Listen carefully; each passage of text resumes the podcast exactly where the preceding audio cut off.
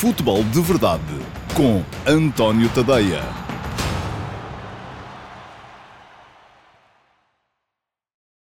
Olá, bom dia, eu sou o António Tadeia e este é o Futebol de Verdade, edição número dezassete, para o dia treze de agosto de dois mil e dezanove. Hoje hum, vamos ter dois assuntos fortes no, no, no, no Futebol de Verdade. Primeiro, uma antevisão àquilo que vai ser o jogo do Futebol Clube do Porto mais logo contra o F K Krasnodar, um jogo importante para o Porto, porque disso vai depender a passagem ou não da equipa portista ao play-off da Liga dos Campeões, e já se sabe que muito daquilo que é uh, o futuro da equipa do Futebol Clube do Porto esta época dependerá da presença ou não na Liga dos Campeões. E depois uh, uma análise ao tema, ao caso Schettine, Guilherme Schettine, e à denúncia que foi feita pelo Sporting Clube Braga ontem uh, relativamente àquilo a que chamou um teatro de marionetas, que é o futebol português. Mas há muita coisa para debater a esse, a esse respeito, e até você que está aí desse lado vai ser, um, de certa forma, envolvido na, no debate que eu quero, que eu quero lançar. Muito bem. Um, já sabem que podem fazer perguntas, conto com as vossas perguntas, porque no final preciso, vou responder a uma pergunta uh, selecionada pela, pela nossa equipa. Uma das perguntas que foram deixadas aqui em baixo na caixa de comentários vai ser respondida no final desta emissão do Futebol de Verdade. Portanto, comecem a disparar. Não tem que ser sobre estes dois temas, também pode ser sobre estes dois temas, mas não tem necessariamente que o ser. Comecemos então com o Futebol Clube do Porto, Porto que vai jogar mais logo com o Krasnodar em casa uh, para uh, carimbar, assim se espera, a presença na, no play-off de apuramento para a Liga dos Campeões. O Porto já ganhou o jogo fora, ganhou por um a zero na Rússia.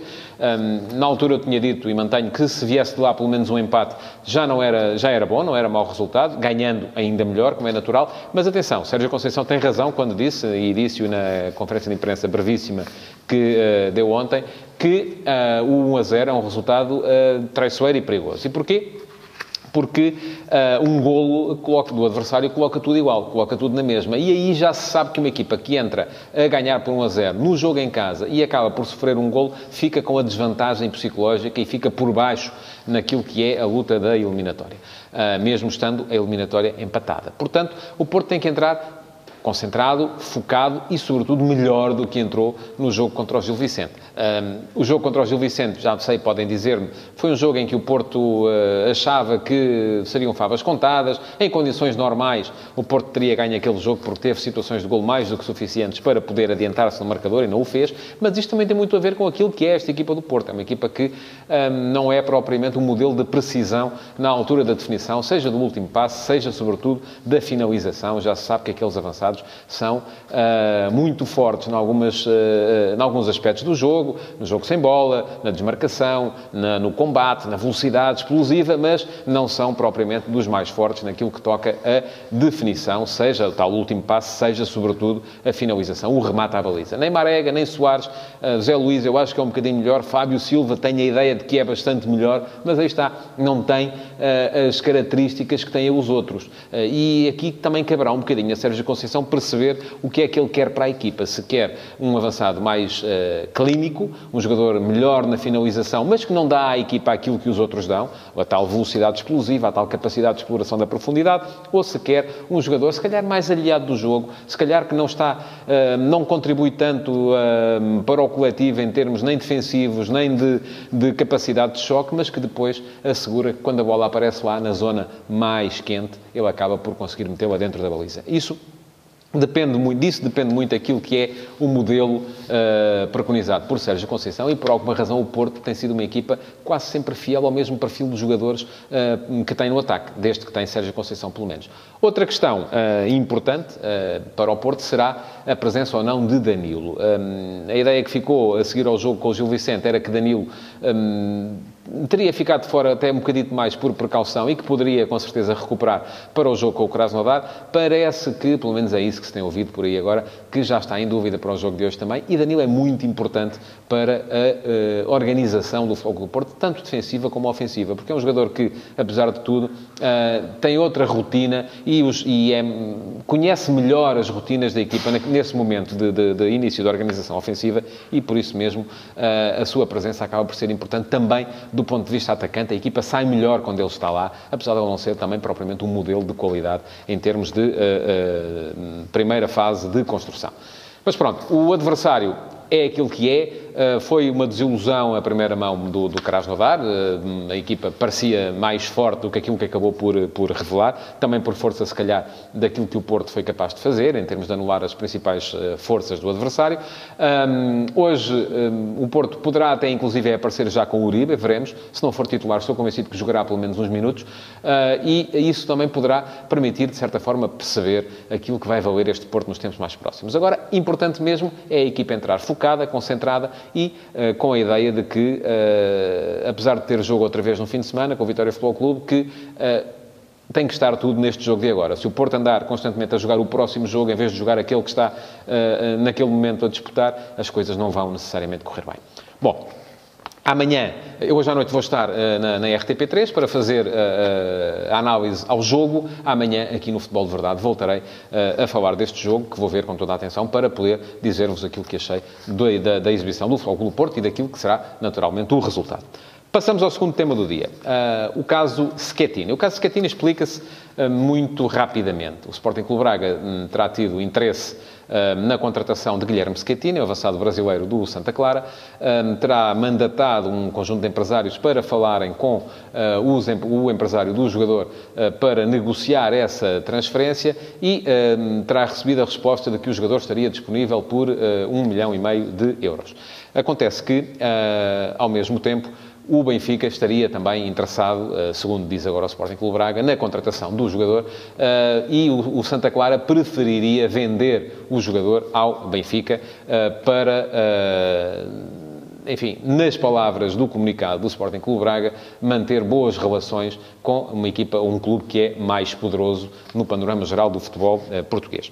Isto, naturalmente, eh, pronuncia um caso eh, mais ou menos evidente, a ser tudo verdade, conforme o Sporting Clube Braga está a dizer, pronuncia um caso mais ou menos evidente de eh, tráfico de influências, que é uma coisa que não é boa, necessariamente, não é? O tráfico de influências é algo que deve ser afastado, mas que faz parte da natureza humana. Uh, atenção, vamos ver.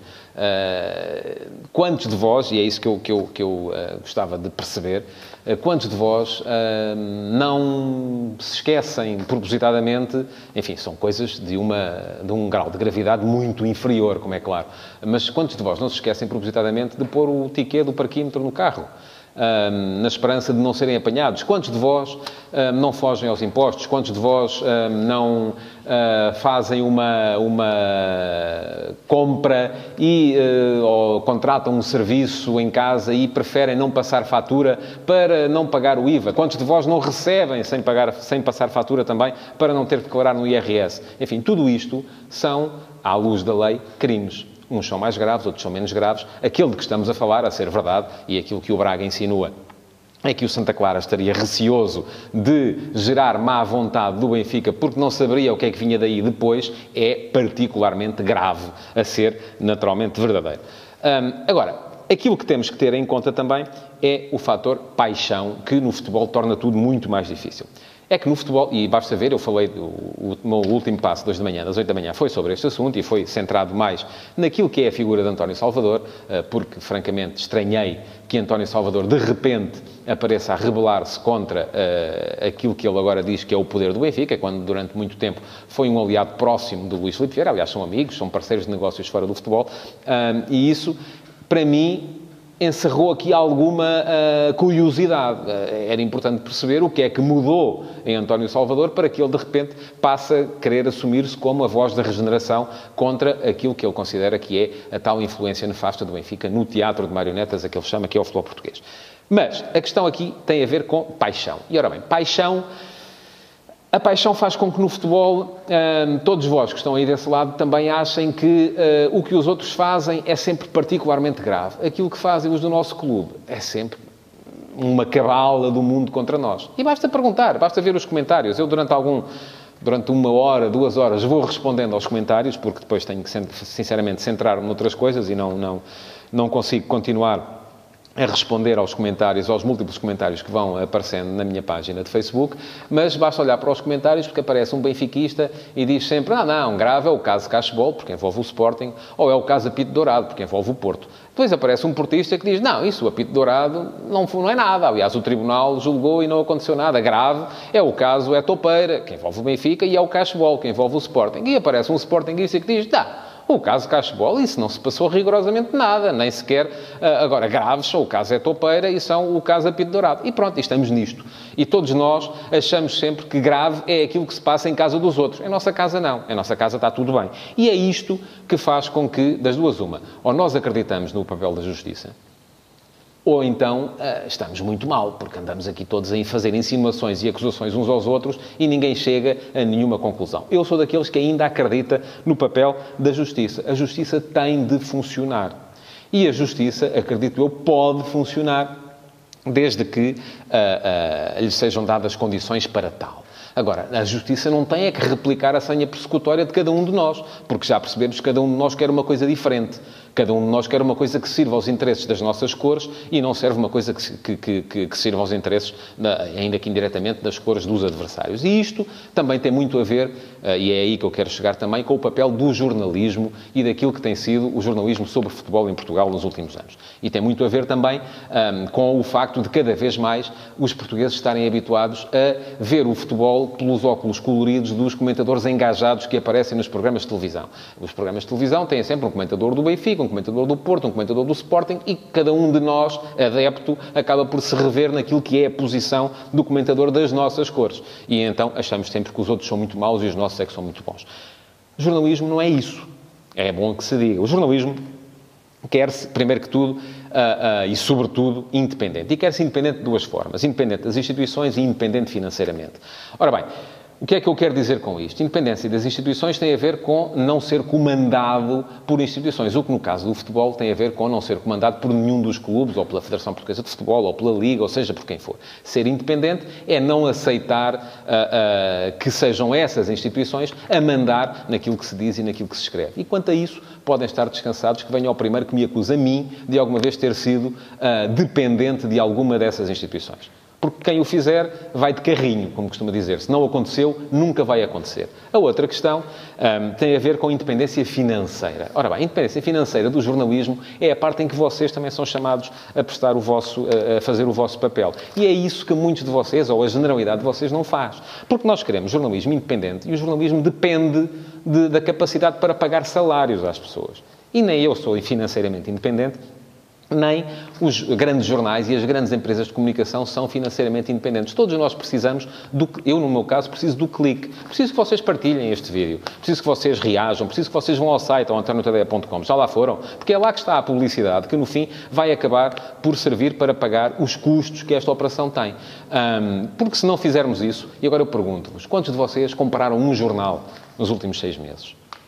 Não é? Se nós podemos ler de graça na internet, vamos gastar... E vocês dizem, ah, mas uh, não estou para andar a sustentar os jornais porque eles estão todos... Enfim, já estamos... Estão todos comprados pelo, pelo, pelo poder, enfim. Já estamos a entrar na outra questão, na outra independência e na questão da paixão, que é essa que é grave. E, portanto, hum, aquilo que eu tenho para vos dizer é que aqui posso garantir que não há dependência das instituições. Há e haverá sempre, porque não sou multimilionário, haverá sempre dependência financeira do vosso clique, do vosso clique no, no, no antonio tadeia ponto com para irem lá. Disso eu preciso. Agora, isso faz também com que nós tenhamos que uh, fazer muitos conteúdos e que se calhar não haja tempo para fazermos o tal jornalismo de investigação que todos vocês reclamam e para o qual precisamos de muito, muito, muito, muito tempo. Bom, já vamos longo, estamos quase com catorze minutos de, de, de vídeo e, portanto, vou tratar de responder muito rapidamente a uma pergunta, porque isto não pode passar dos quinze minutos.